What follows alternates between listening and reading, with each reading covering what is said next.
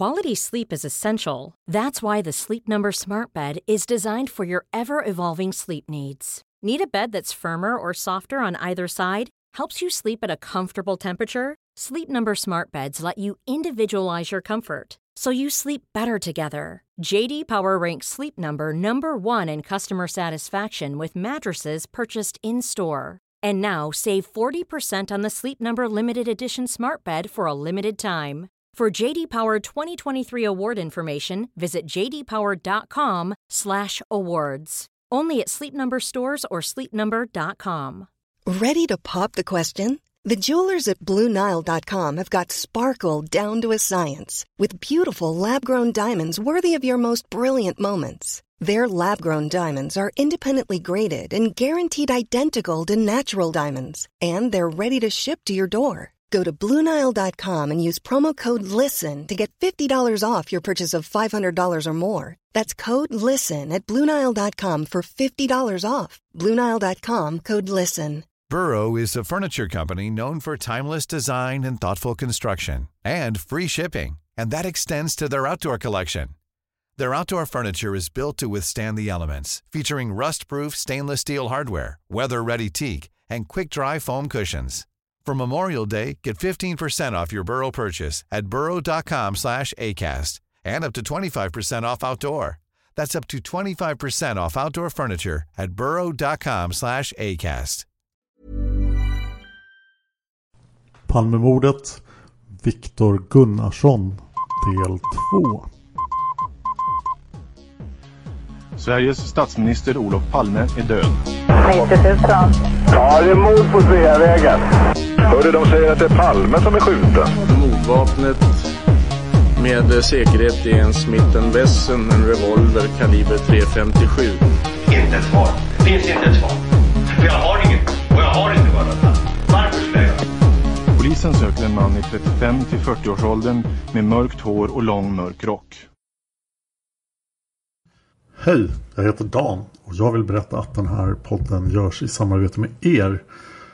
Er, ni lyssnare som sponsrar oftast via patreon.com slash palmemordet. Patreon.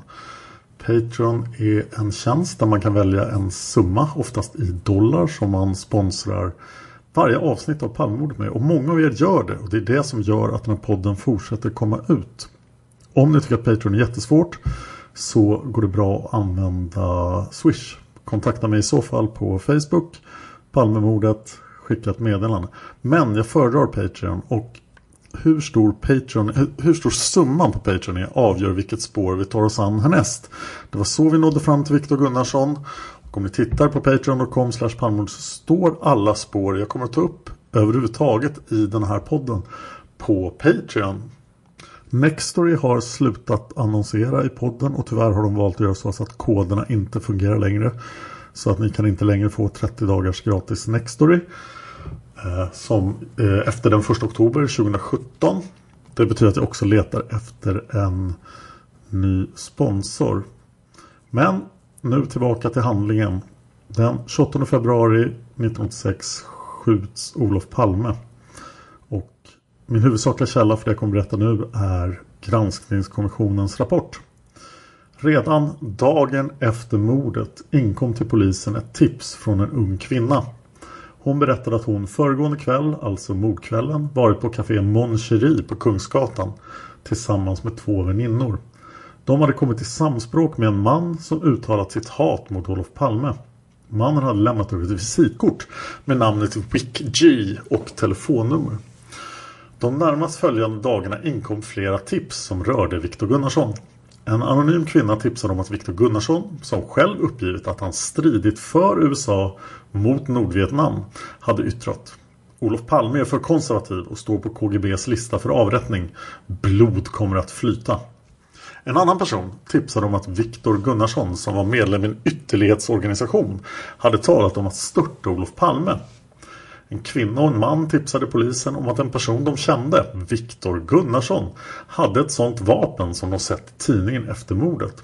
De berättade också att Viktor Gunnarsson ofta håller till på Västerlånggatan, att han ogillar Olof Palme, att han plötsligt haft 30 000 kronor till ett lägenhetsköp och att han sagt att han var utbildad av FBI och CIA. Tipsen ledde till att polisen började intressera sig för Viktor Gunnarsson. Och efter beslut av chefsåklagaren KG Svensson hämtades Viktor till förhör den 8 mars 1986.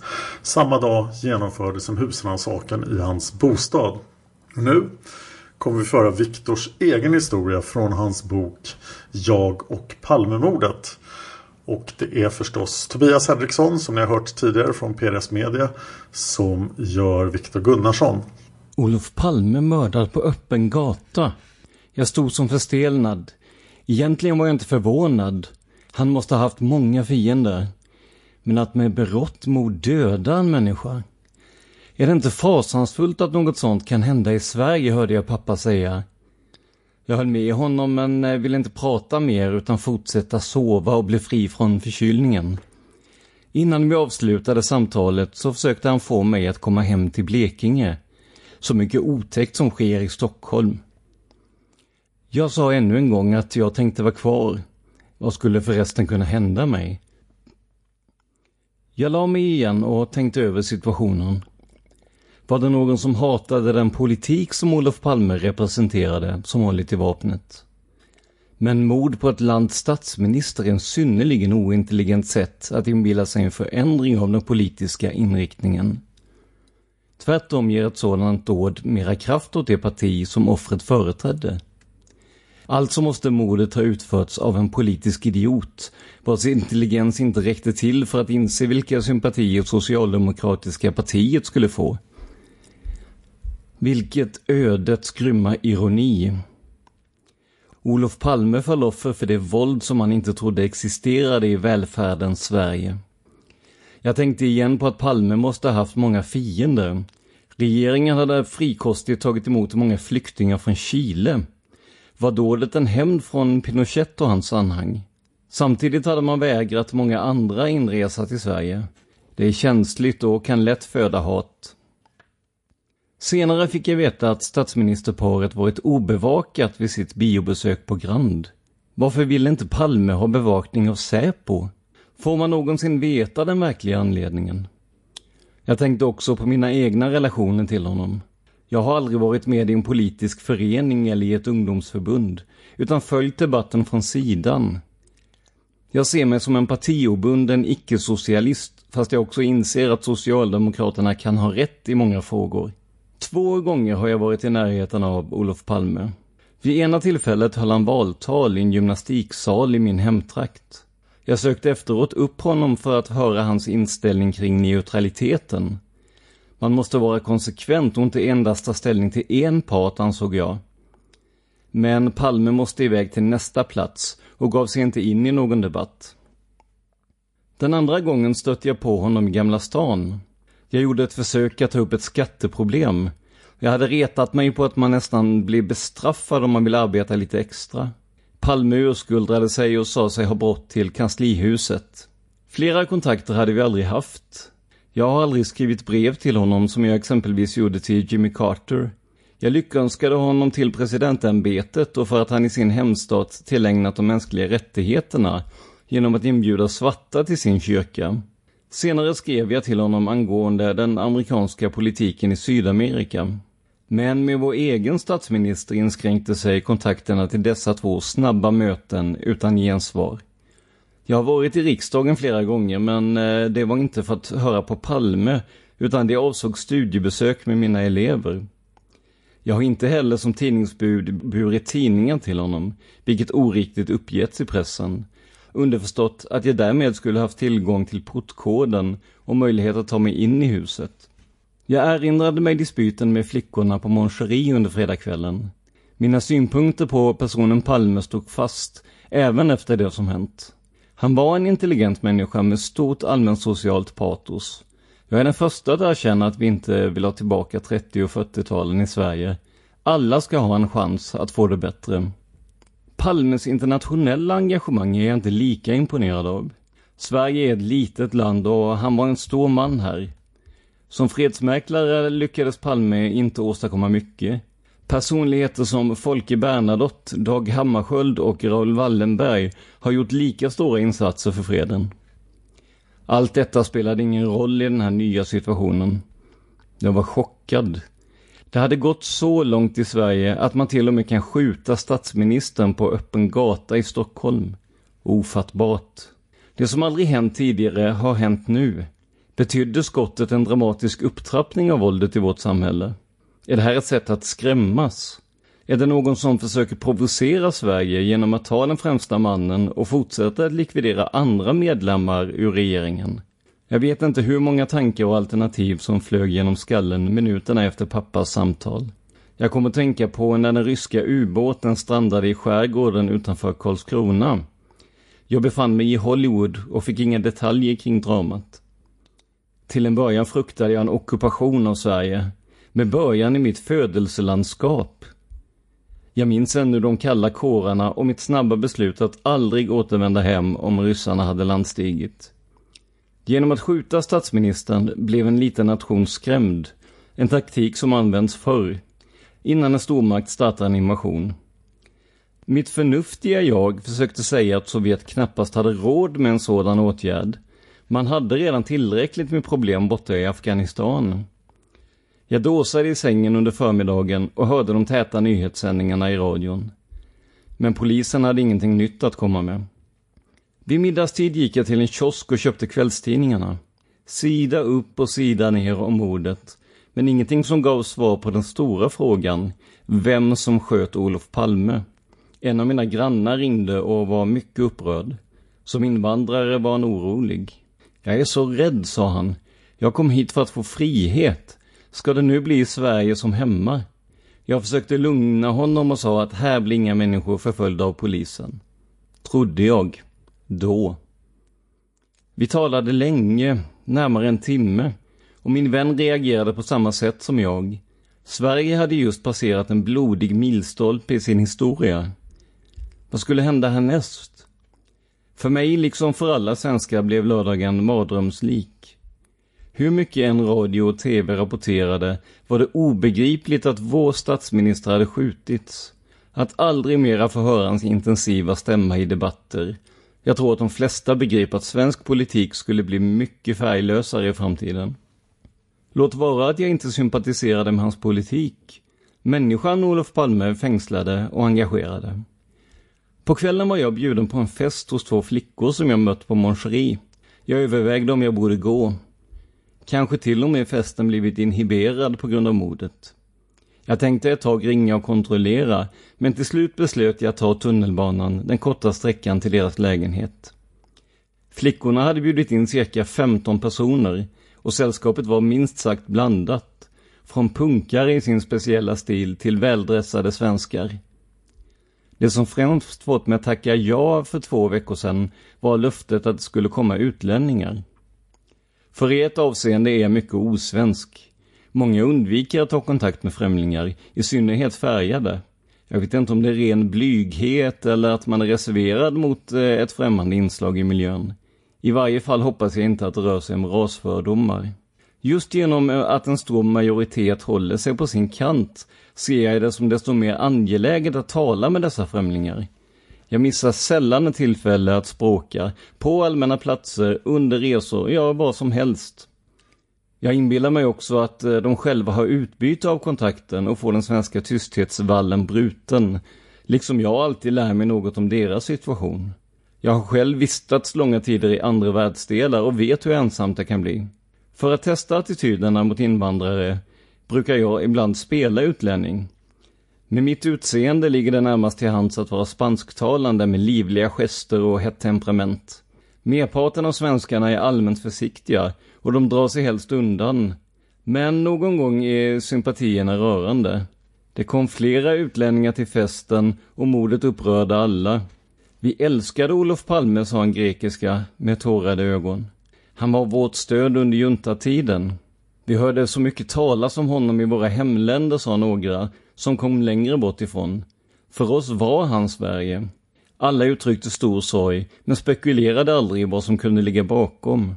Det måste vara en sjuk person, gissade någon. Många av gästerna hade aldrig träffat varandra tidigare och snart samtalade man om olika kulturer och traditioner. Uppbrottet skedde kring midnatt. Ett par i sällskapet med bil hade samma väg som jag och skjutsade mig hem. Vi stod en stund utanför huset och kommenterade festen. Intrycket var att kvällen fick anses som lyckad. Viktor förhörs alltså den 8 mars av Jan Svelin. Men ja, jag har ju åtta timmar förhörsmaterial från nästa förhör med Viktor som ni kommer föra allting av. Och I det förhöret kommer Viktor att förneka allting han har sagt i förhöret den 8 mars. Så att vi kommer bara använda granskningskommissionens eh, referat av förhöret här. Så jag fortsätter och källan är återigen granskningskommissionen. Viktor Gunnarsson berättade att han på kvällen den 28 februari varit på ett café, Mon Cherie, där han bland annat samtalat med tre flickor. Han trodde att han därefter bevistat en nattföreställning på biografen Rigoletto som ligger på Kungsgatan och att han sedan möjligtvis tagit en hamburgare på McDonalds före hemresan med tunnelbana till Norsborg. Han var dock osäker. Och här kommer då Börje Wingren in i handlingen. En kriminalpolis som granskningskommissionen vill benämna utredningsman V men som vi vet är Börje Wingren hade sedan tidigare bearbetade tips som inkommit redan på mordnatten från en ung kvinna, Jessica S. Hon hade tillsammans med en väninna, Diana Z, varit på nattbio på biografen Saga på Kungsgatan. Filmen Morrhår och ärtor med Gösta Ekman hade börjat klockan 23.00. Under föreställningen, när uppskattningsvis halva filmen visats, hade en man kommit in i salongen och satt sig. Mannen hade enligt ett senare förhör med en av kvinnorna förefallit jagad och stressad. För att ta reda på om Viktor Gunnarsson var den man som kommit in sent under föreställningen på Saga anordnade Börje Wingren på kvällen den 8 mars en valkonfrontation med Jessica S och Diana Z. Jessica S pekade med viss tvekan ut Viktor Gunnarsson. Hon valde mellan honom och en annan man men uppgav att frisyren och det markerade käkpartiet hos Viktor Gunnarsson stämde bäst med den man hon sett. Därefter fick hon, enligt Börje Wingrens protokoll, se olika ytterplagg och en fotokonfrontation om sju foton och hon sa då helt klart att det var Viktor Gunnarsson hon sett på Saga. Diana Z kunde inte peka ut någon vid valkonfrontationen.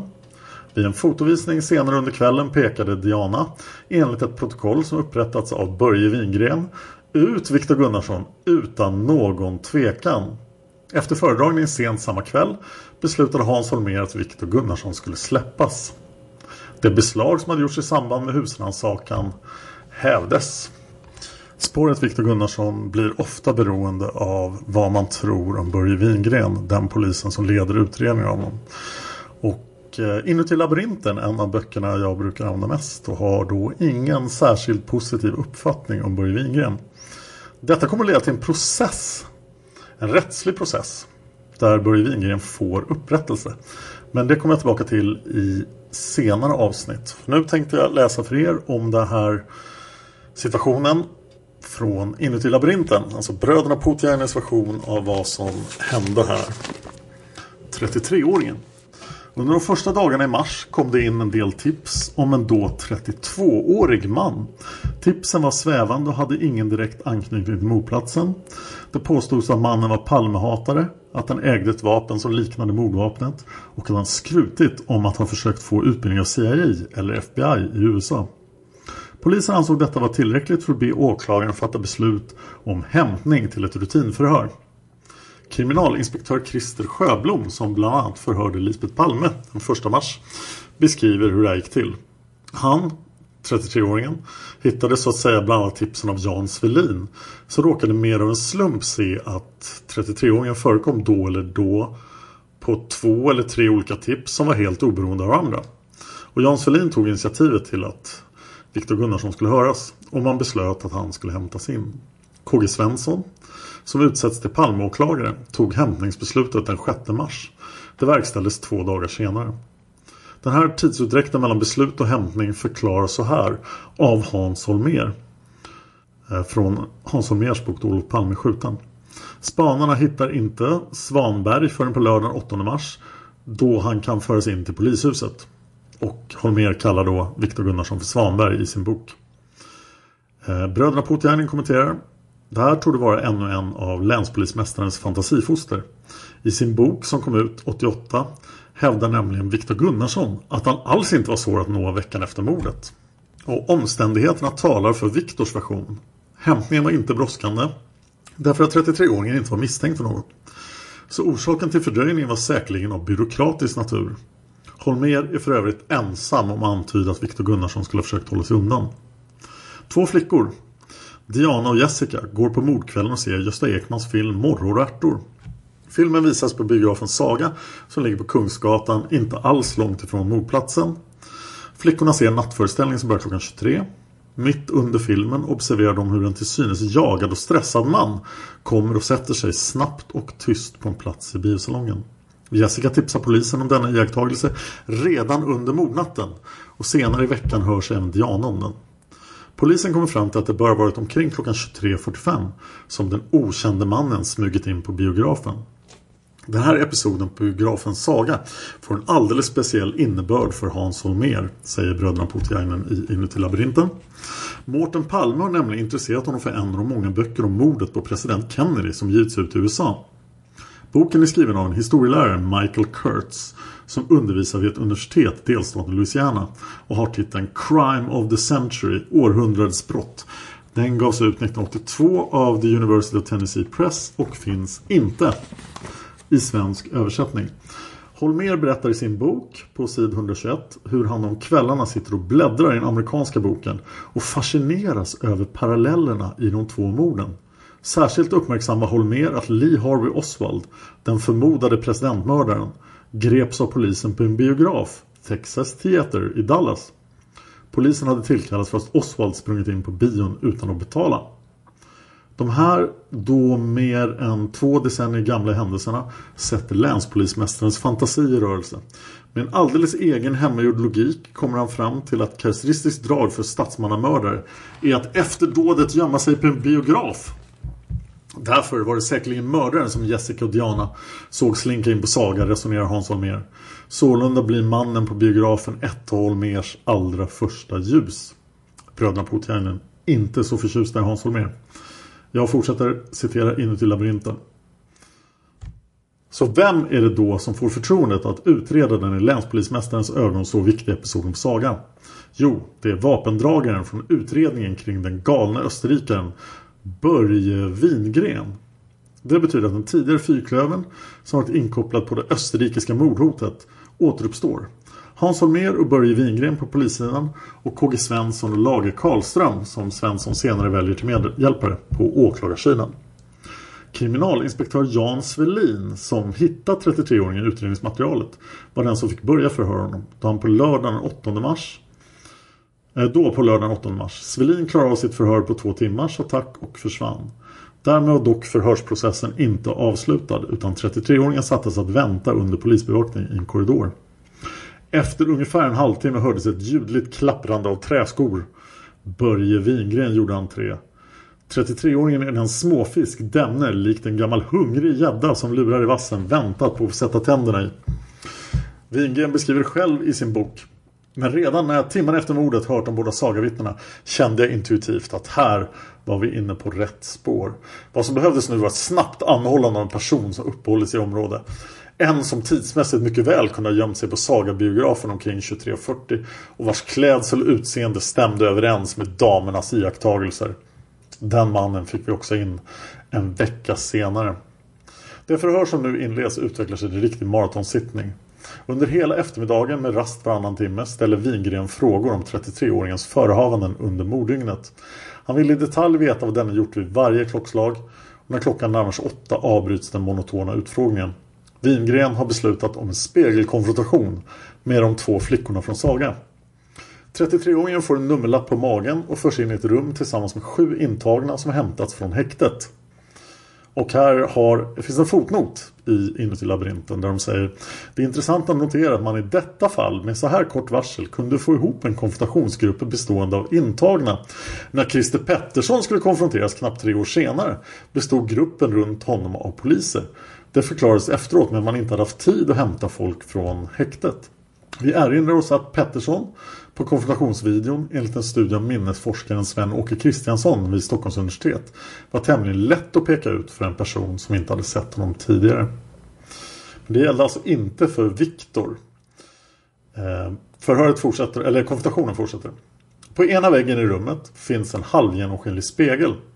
Det vill säga en glasplatta. Som på den sidan som är vänd in mot rummet där 33-åringen och de andra befinner sig ser ut som en vanlig spegel.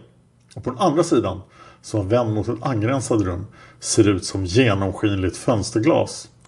Från det angränsande rummet ska Jessica och Diana under ledning av Börje Wingren genom fönstret se om de känner igen 33-åringen. När det blir hans tur att komma fram till den halvgenomskinliga spegeln. Jessica tvekar mellan två män av vilka den ena är 33-åringen. När hon börjar tala om rätt man ur Börje Wingrens synvinkel hakar denne genast på och styr in diskussionen på 33-åringen. Ändå sträcker sig Jessica inte längre än till att säga att 33-åringen delvis liknar den man som hon såg på bion. Diana tycker att en av männen från häktet liknar en man hon sett komma in på Saga. Inför detta ur hans perspektiv negativa besked ställer Börje Wingren snabbt den ledande frågan. Eh, ingen av de andra är lik? Frågetecken. När Diana svarar nej avbryter han den levande konfrontationen och anordnar istället en fotokonfrontation. Efter denna hävdar Börje Wingren att Diana utan någon som helst tvekan sagt att det var Viktor Gunnarsson hon sett på bion.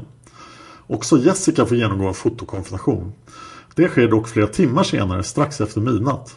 Hon pekar därvid, därvid enligt Börje Wingrens protokoll ut 33-åringen utan att tveka. Senare, när KG Svensson, det var alltså åklagaren, kommer underför med hur Wingren manipulerat dessa konfrontationer konstaterar KG Svensson följande. I en samlad bedömning av bevisvärdet av dessa vittnesuppgifter måste med beaktande av det i rättsligt hänseende otillfredsställande sätt på vilket utredningen i detta avseende skötts anses att vittnesuppgifter ej ger något stöd för påståendet att Viktor Gunnarsson vid tillfället besökt Saga. Med andra ord underkänner åklagare Svensson konfrontationerna. De ger inte alls något stöd för att det var 33-åringen som flickorna såg på bion. Hans Holmer är av motsatt uppfattning. För honom är det, precis som för Börje Wingren, bevisat bortom allt rimligt tvivel att det var Viktor Gunnarsson som slank in på Saga. I sin bok beskriver Hans Holmér i smått beundrande ordalag hur nöjda han och Hans Wranghult är med Börje Wingrens arbete den här kvällen. De andra i spaningsledningen har åkt hem till en välbehövlig vila. Men Hans och jag sitter kvar och stoppar i oss hamburgare och pommes frites för 51 gången. Vi kommenterar polismännens ambitiösa iver under redovisningen och förhören. Vilka härliga medarbetare! Men det gäller att hålla emot. Det är inte medhåll de är ute efter. De vill ha sparring. Bröderna Putiainen fortsätter. Det var nämligen så att Börje Wingren efter konfrontationen hade skyndat iväg för att informera spaningsledningen. Holmer beskrev hur det gick till för Ann-Marie Åsheden. Vid 19-tiden denna lördagskväll drar sig denna innersta krets undan för att prata motiv. Och den innersta kretsen bestod alltså av chefen för Rikskriminalen Tommy Lindström, chefen för spaningssektionen inom Stockholmspolisens kriminalavdelning Stig Lennart Pettersson, chefen för Stockholmspolisens kriminalavdelning Hans Wranghult och Hans Holmér. Så vid 19-tiden denna lördagskväll drar sig denna innersta krets undan för att prata motiv. Efter tre timmars motivprat i det lilla rummet innanför ledningscentralen knackar det på dörren. Det är två kriminalare som har ett ärende så viktigt att de måste störa. Och nu står de två kriminalarna där och säger att de har mannen som av allt att döma kommit in på biografen Saga 20-25 minuter efter mordet där nere på våldsroten. I sin egen bok, sid 118-119, har Holmér dock en något annorlunda version av alltså samma historia som Ann-Marie Åseden berättade att Holmér hade berättat för henne. I den kommer inte Börje Wingren och hans medhjälpare självmant att knacka på utan de har skickats av KG Svensson. Och då redovisar de inte heller förhören för hela den innersta kretsen utan enbart för Hans Holmér och Wranghult. Märkligt nog bor inte länspolismästaren på samma ställe i de båda böckerna. Till Åsheden har han sagt att han bodde i en tillfällig lägenhet på Söder natten mot den 9 mars. Men i sin egen bok bor han samma natt i en enrummare vid Brunnsgatan. Brunnsgatan ligger i Stockholm city och är en parallellgata till Kungsgatan. Uppenbarligen är noggrannhet i detaljer inte så viktigt för den gode Hans Holmér. Att få ihop en bra historia betyder långt mer. Det är uppenbart att Börje Wingren inte höll sitt maratonförhör i skymundan utan sanktion uppifrån. Det verkar ha rått en avvaktande, nästan förväntansfull stämning i polishusets korridorer medan han höll på. Till exempel berättar Viktor Gunnarsson att han fick uppfattningen att ett rykte om att Palmes mördare nu var gripen hade spritt sig eftersom många poliser kom under rasterna för att av ren nyfikenhet titta på honom. Också Hans Holmér greps av stämningen. Han dröjde kvar i polishuset till förhören var avklarade vid 23-tiden. Och sen kunde han inte förmå sig att åka hem förrän han diskuterat utfallet av dem fram emot midnatt. På ett ställe i sin bok använder Hans mer till och med ordet vi när han talar om vilka som håller i förhören. Det hinner bli sen lördagskväll innan vi är klara med den talföre mannen. Polisledningen och Börje Wingren jobbar alltså som ett team med den talföre Viktor Gunnarsson. Vid 23-tiden beslutar KG Svensson, efter en föredragning av Börje Wingren, som Svensson senare skulle beteckna som vilseledande, att trots allt släppa 33-åringen. Att han som polisen påstod var mannen som kommit in på Saga band honom inte på något sätt vid brottet. Hans Holmér försäkrar att polisledningen gjorde samma bedömning. Det är lika bra att han sparkas ut från polishuset som han uttrycker det. Men det här är bara ett temporärt bakslag. När han kommer till sin tillfälliga bostad strax före midnatt känner Hans Holmér sig tillfreds med den gångna dagen. Han tar sig en öl för att varva ner och känner sig trött i huvudet. Men ganska nöjd med den kvällens diskussion. Ja, den härliga medarbetaren Börje Wingren hade ju fått ett av länspolismästarens favoritljus att börja brinna ganska intensivt. Mordets lösning. It's that time of the year. Your vacation is coming up. You can already hear the beach waves, feel the warm breeze, relax and think about work. You really, really want it all to work out while you're away.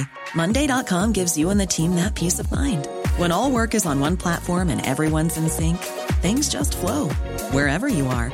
Tap the banner to go to Monday.com.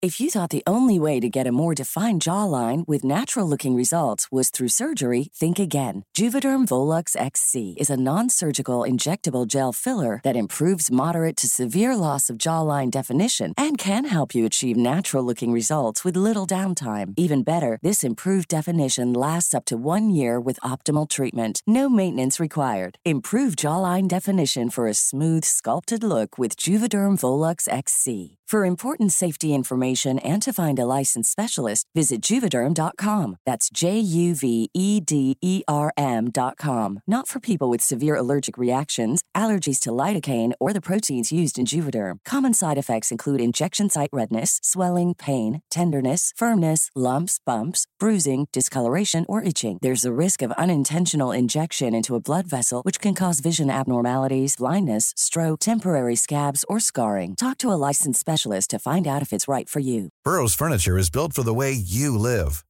From ensuring easy assembly and disassembly to honoring highly requested new colors for their award-winning seating, they always have their customers in mind. Their modular seating is made out of durable materials to last and grow with you.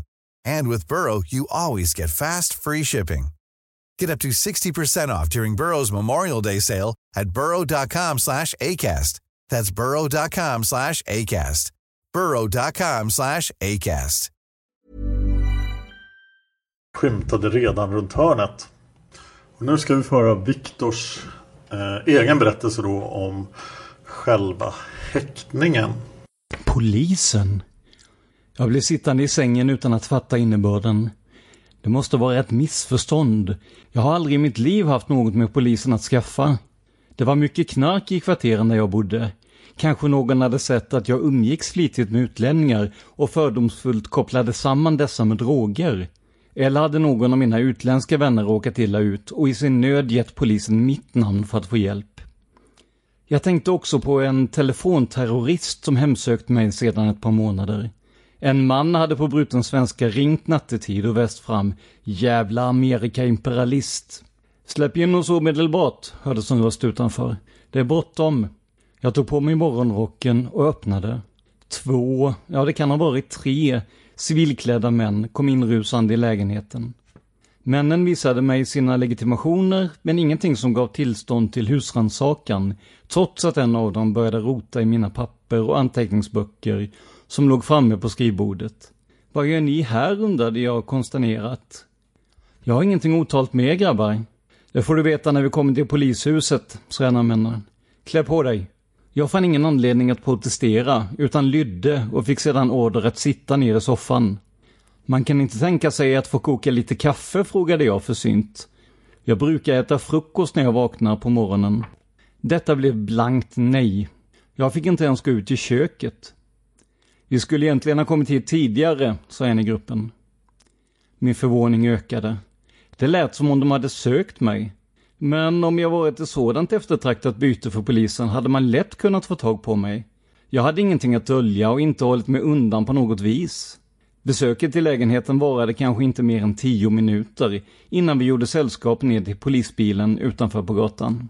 Under färden in mot Kungsholmen yttrades strörepliker om vardagliga ting. Min sedvanliga pratsamhet var också borta. Ni kan väl säga varför ni tagit mig, försökte jag. Det får du snart veta, blev svaret. Jag var aldrig direkt rädd när männen kom, men känslan av jäkelskap växte sig allt starkare. Samtidigt försökte jag intala mig att jag inte behövde oroas. Jag var ju helt fri från brott. En lugn och stabil person som aldrig haft oegentligheter för sig. Vi körde in i garaget under polishuset. Vid ett garderobsliknande litet rum uppmanades jag att lämna ifrån mig det som fanns löst i fickorna. Det är väl inga tjuvar i huset utan jag får tillbaka allt, skämtade jag och lämnade fram plånboken. Skämtet uppskattades inte. Jag fick ett kvitto på mina saker utan kommentarer. Fråga mig inte hur vi gick i detta jättekomplex. Vi åkte hiss, travade i korridorer och passerade dörrar som endast kunde öppnas med kod eller nyckel. Till slut stod vi utanför en dörr och jag fick beskedet. Dags för förhör. Förhör om vad? Jag leddes in i ett anonymt, trist kontorsrum, inte större än en cell, med skrivbord, stolar och bokhylla fyllda med pärmar. På en stol bakom skrivbordet satt en man i skjortärmarna som presenterade sig som förhörsledaren. På en stol intill mig tog en annan polis plats. Efter de inledande uppgifterna kring min personalia kom den första frågan som förbryllade mig mycket. Vad har du för uppfattning om familjen? Den är samhällets nödvändigaste kärncell, svarade jag och erinrade mig att det här var ämnet på en uppsats som jag hade skrivit och som funnits bland anteckningarna på mitt skrivbord. Snart koncentrerades frågorna kring mina förehavanden på dagen och kvällen den 28 februari. Inte ens då gick det upp ett ljus för mig om anledningen till polishämtningen. En vanlig fredag, tänkte jag. Sista skoldagen före sportlovet. Moncheri hela kvällen. Rocky 4 på kvällsföreställningen på Rigoletto. Allt verkade rena snurren. Ingenting i mitt beteende föranledde den här åtgärden. Det måste vara en mentalsjuk person som hittat på en historia och snackat skit om mig. På något vis blev jag lättad. En bagatell som snart ordnade upp sig. Jag kom på ganska gott humör igen och skojade lite med förhörsledaren som jag fann ganska hygglig. Tredje mannen satt tyst utan att lägga sig i vårt samtal. Ibland knackade det på dörren och poliser kom in med meddelanden på papperslappar. Jag fortsatte att intala mig det ofarliga i situationen. Förhörsledaren gjorde anteckningar på ett block och jag fick ingen förfrågan om jag ville ha advokat. En åtgärd som jag visste hörde till ordningen. Nej, snart var jag ute igen och då skulle jag först av allt äta. Det kändes i magen att jag inte fått mat på hela dagen. Efter två timmar sa förhörsledaren tack och adjö och försvann. Men jag tilläts inte lämna polishuset utan fick vänta i korridoren under bevakning. Efter en halvtimme hördes klampet av träskor. Den nye förhörsledaren gjorde sin ljudliga entré. Äntligen borde jag få veta vad jag var misstänkt för. Jag är du inte misstänkt för något, svarade han. Frågorna blev allt mer komprimerade kring vad jag gjorde den 28 februari. Så småningom gick det upp för mig att detta var dagen när Olof Palme mördades. Jag blev först oerhört chockad. Menade polisen på allvar att jag hade något med mordet att göra? Tanken var fullständigt absurd. Nyss hade jag ju också fått veta att jag inte var misstänkt för något. Även om alltsammans var ett misstag påpekade jag för förhörsledaren att använda bandspelaren. Men jag hade fortfarande ingen tanke på att begära advokat. Jag var ingen brottsling. Jag har inte den inställningen till livet. Ungefär varannan timme var det rast och jag vistades i korridoren. Ryktet hade tydligen spritt sig att Palmes mördare var gripen. En del poliser kom och såg på mig som om jag var Europas farligaste person. Andra tycktes ifrågasätta ryktenas sanningshalt. Trots allt såg jag min vistelse på polishuset som ett gästspel av misstag. Jag skojade och drog vitsar och showade som snuten i Hollywood. En del skrattade också.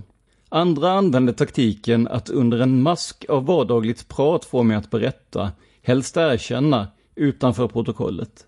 Jag gav svar på tal. Om jag bara vetat att ni skulle ta mig grabbar, hade jag sett till att skaffa ett vattentätt alibi. Nu förhör ni en karl som aldrig var i närheten av mordplatsen. Men jag vill inte klaga på enskilda poliser. Många föreföll sympatiska, fast jag hade hela tiden känslan av att de försökte snärja in mig. Med förhörsledaren fick jag dålig kontakt från första stund. Vår personkemi stämde inte alls.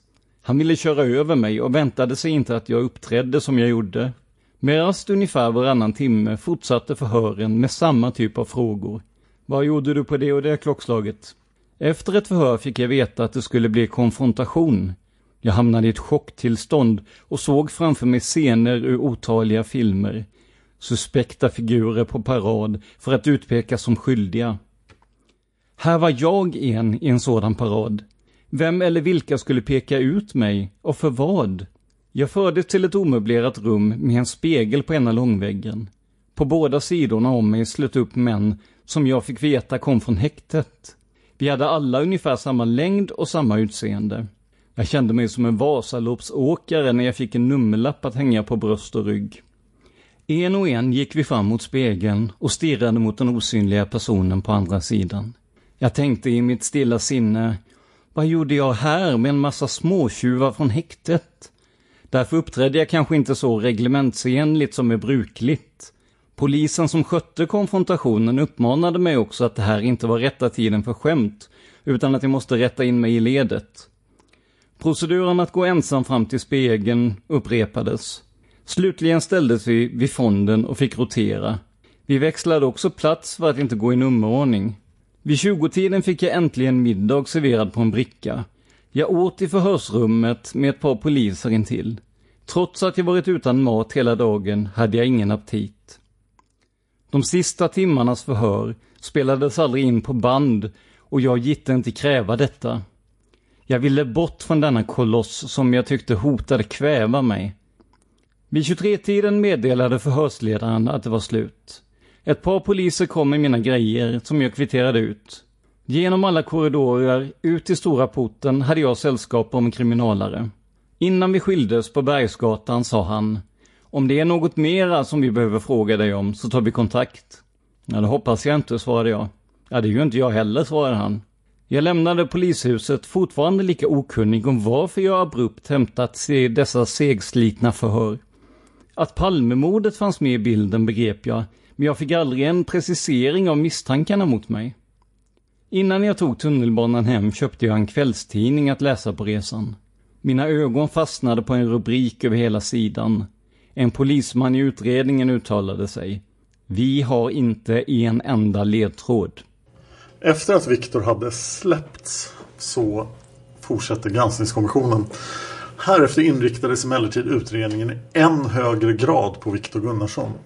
Flera personer hördes ingående. Bland annat klarlades det att de tre unga kvinnorna på Mon Cherie samtalat med Viktor Gunnarsson cirka klockan 21.30 till 22.30 på mordkvällen. Viktor Gunnarsson hade enligt kvinnornas samstämmiga uppgifter varit fientligt inställd till Olof Palme och bland annat yttrat något om att man blir skjuten i ryggen om man säger vad man tycker. Vidare klarlades det att tre yngre män samtalade med Viktor Gunnarsson på McDonalds på Kungsgatan omkring klockan 01.10 den 1 mars. Viktor Gunnarsson hade pratat amerikanska och uttalat att han inte tyckte om Olof Palme. Mannen och kvinnan som uppgivit att Viktor Gunnarsson ägde ett vapen av den typ som förevisats i pressen hördes på nytt. De uppgav att de aldrig sett något vapen hos Viktor Gunnarsson utan att denne själv hade berättat att han haft vapen under sin utbildning i USA. Mannen berättade också att Viktor Gunnarsson den 27 februari hämtat en grön halvlång jacka med kapuschong, en så kallad parkas, som förvarats i mannens källarförråd. Eh, denna bar Viktor Gunnarsson enligt flera vittnen mordkvällen. Ytterligare en person hördes. Hon sade sig ha haft ett förhållande med Viktor Gunnarsson. Han hade bland annat berättat för henne att han var CIA-agent och snart skulle få en revolver. Och vad gäller alla de här förhören så kommer jag återkomma till dem efter att vi har tagit oss an det enorma förhöret som Viktor Gunnarsson snart kommer utsättas för som jag alltså kommer skildra i dess helhet. Men vi har lite kvar från granskningskommissionen här. På morgonen den 12 mars hämtades Viktor Gunnarsson till ett nytt förhör och det är alltså maratonförhöret. Samtidigt gjordes en ny husrannsakan i hans bostad. En del kläder liksom annat material togs i beslag och överlämnades till tekniska roten för sökande av spår som kunde sättas i samband med skjutning och för uttydande av gentrycksskrift på visst skrivmaterial. Också Palmefientligt material såsom EAP-material med understrykningar av Palmefientliga uttalanden påträffades och togs i beslag. Börje Wingren ledde det följande förhöret. Viktor Gunnarsson hade svårt att mer i detalj redogöra för vad han gjort på mordkvällen som ni kommer att höra i nästa avsnitt och kommande avsnitt efter det. På eftermiddagen delgavs Viktor Gunnarsson misstanke om delaktighet i mord på Olof Palme och han anhölls på kvällen samma dag. De följande dagarna hölls långa och omfattande förhör med Viktor Gunnarsson med Börje Wingren som förhörsledare. Flera nya husrannsakningar gjordes, ytterligare material hittades och beslagstog. Polisen hämtade in referenser avseende Viktor Gunnarsson och förhör hölls med personer i dennes bekantskapskrets. Och nu kommer då Viktor Gunnarssons egen berättelse om vad som hände den 12 mars och framåt. Det blev inte den sovmorgon och långa sköna vilodag som jag sett fram emot medan mina flickor var i Kiruna. Jag väcktes strax efter klockan åtta av signaler på dörrklockan. Vilka som var besökarna tog jag för givet. Om det är något mera som vi behöver fråga dig om så tar vi kontakt. Bekräftelsen kom också. Det är från polisen. Det var andra män den här gången, men ordergivningen var densamma. Klä på dig, det är bråttom, vi ska till polishuset. Först vill jag äta frukost, protesterade jag och tänkte på förra besöket när jag blev utan mat nästan hela dagen. Det har vi inte tid med, vi måste iväg. Ett par stannade kvar sedan jag var klar för att genomsöka lägenheten och ta fingeravtryck. Sitt arbete måste de ha skött minutiöst. Lägenheten var upp och nervänd när mina föräldrar senare kom på besök.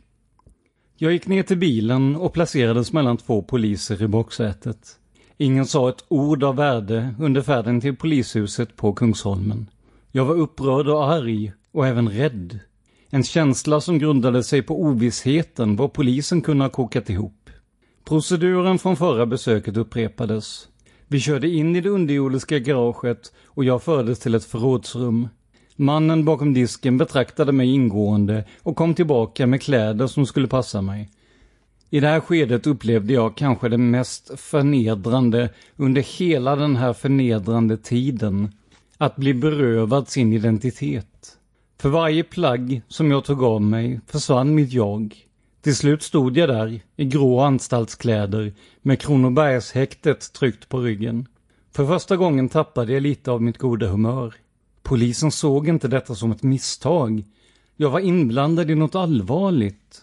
Efter omklädningen vidtog en vandring i polishuset innan jag överlämnades till den andra förhörsledaren från förra besöket. Vår personkemi stämde lika illa nu.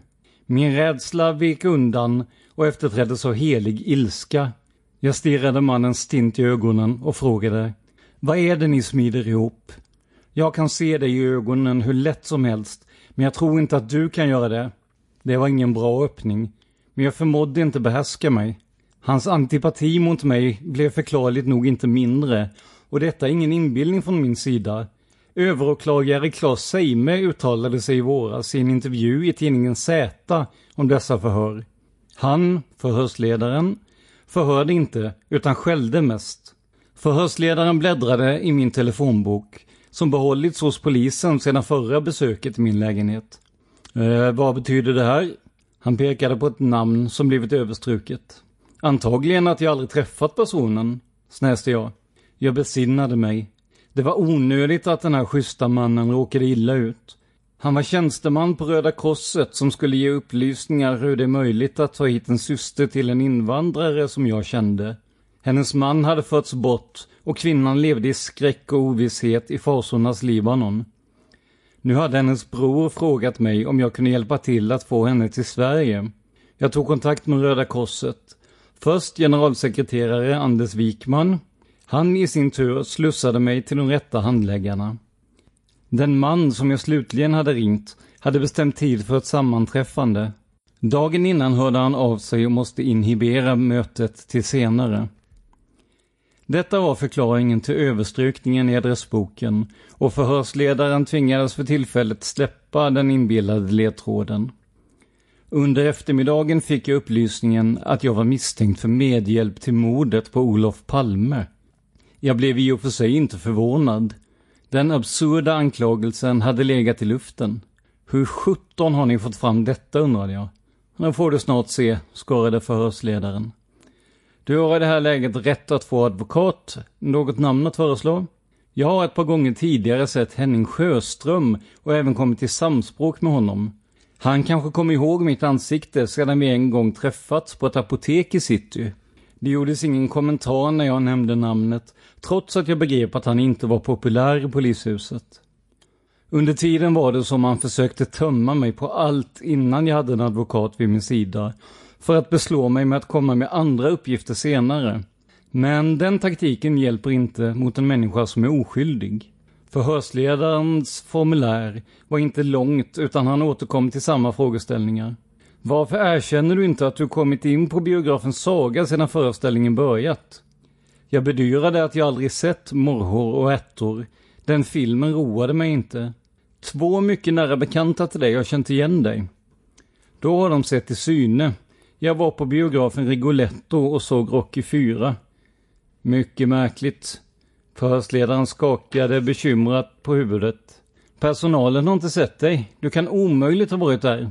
Efter ideliga upprepningar om biobesök blev jag själv osäker. Jag såg ett dussintal filmer den veckan och under sportlovet. Kan jag ha tagit fel och sett Rocky en annan kväll? Men ett visste jag. Jag hade aldrig sett Morrhår och ärtor på Saga och aldrig Bröderna Mozart på Grand.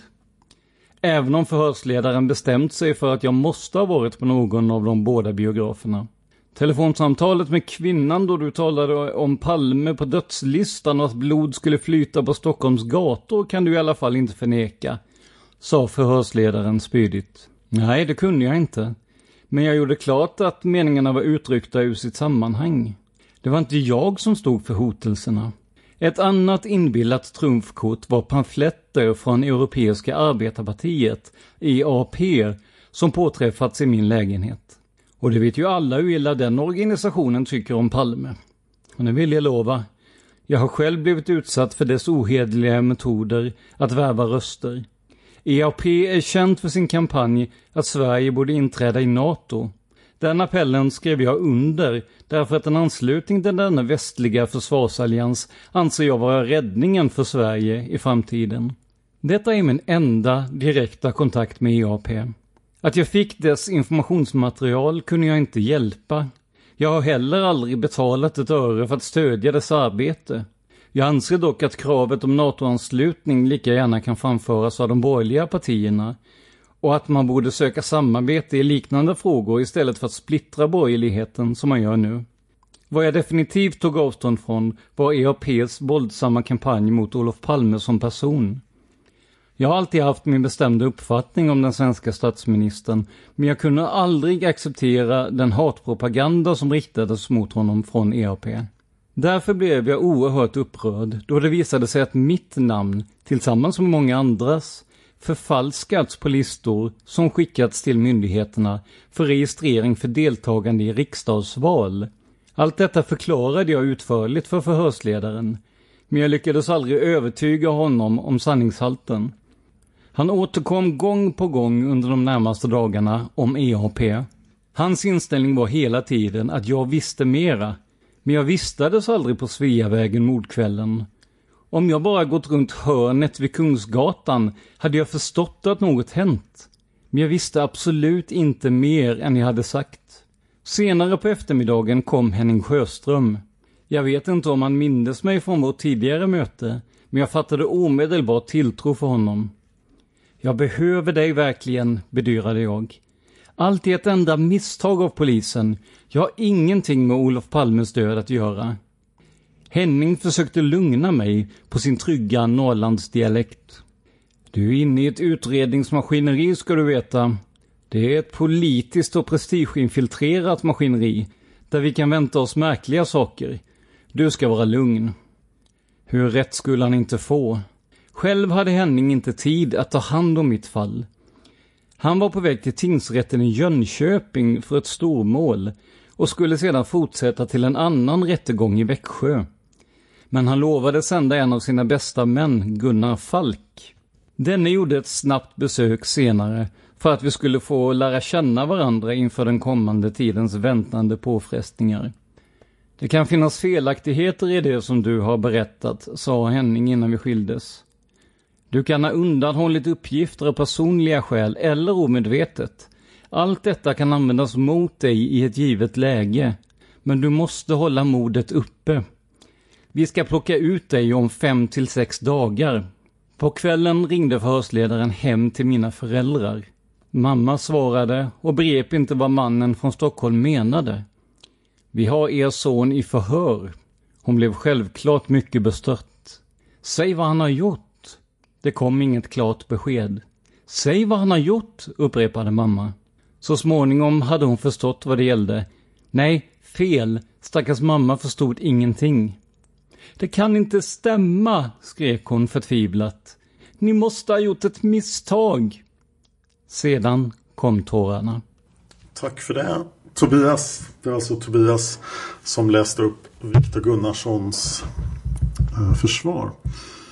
Eh, nästa avsnitt kommer vi alltså börja skildra då det här enorma förhöret av Viktor Gunnarsson. Nu tänkte jag att jag skulle läsa upp lite iTunes-recensioner för er. Jag vill hemskt gärna ha iTunes-recensioner om ni lyssnar på Palmemordet på en Apple-plattform. För att eh, det hjälper podden att bli mera synlig. Eh, den första kom ifrån Mr JL och han ger podden fem stjärnor och säger Bäst! Eh, nästa recension kommer från Titus TTF, fem stjärnor, rubriken minutiöst. Det här måste vara den grundligaste genomgång man kan få om ordet om man själv inte vill sitta och läsa alla granskningar och sammanställningar. Och ja, det var ju planen från början. Det är tanken att podden ska vara just det. Nästa recension kommer från Clutchgear. Han säger bästa podden, fem stjärnor. Alltid intressant och spännande. Nästa recension är från Lind... Lindam. Sorry om jag uttalar fel. Rubrik fantastiskt. Och eh, recensionen säger genomarbetad, spännande, härlig röst. Nästa recension heter Wunderbar och kommer från Ramon67. Och eh, helt besatt. Med vänlig hälsning Ramon77, Fem stjärnor. Tack för det. Nästa recension kommer från Jaje J. Och eh, med rubriken Storslagen nästan varje avsnitt fyra stjärnor. Oerhört imponerande att du tagit dig an detta mastodontprojekt Dan.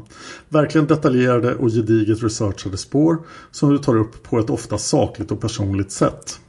Enda lilla minuset är väl att det finns en risk i vissa avsnitt att falla in i privatspanarnas något onyanserade spretiga syn på Palmemordet. Men det är också charmen med en sån här podd. Att allt såväl galet som tråkigt får sitt utrymme. Fortsätt så länge du bara kan och orkar. Och det ska jag göra. Tack Jaje! Nästa recension är från The Rose of Solidarity som ger podden fem stjärnor. Intressant podd om ett intressant fall. I samband med Dans andra podcast Seriemördarpoddens succé upptäckte jag denna pärla bland podcast. Palmemordet är ett hemskt fall som fortsätter att fascinera och intressera människor i vårt avlånga land.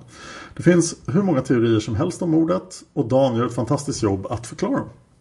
Mitt intresse för fallet och teorierna kring det har växt tack vare denna intressanta podd och jag rekommenderar den varmt. Nästa recension, mycket bra, fem stjärnor från Blunt Peasant.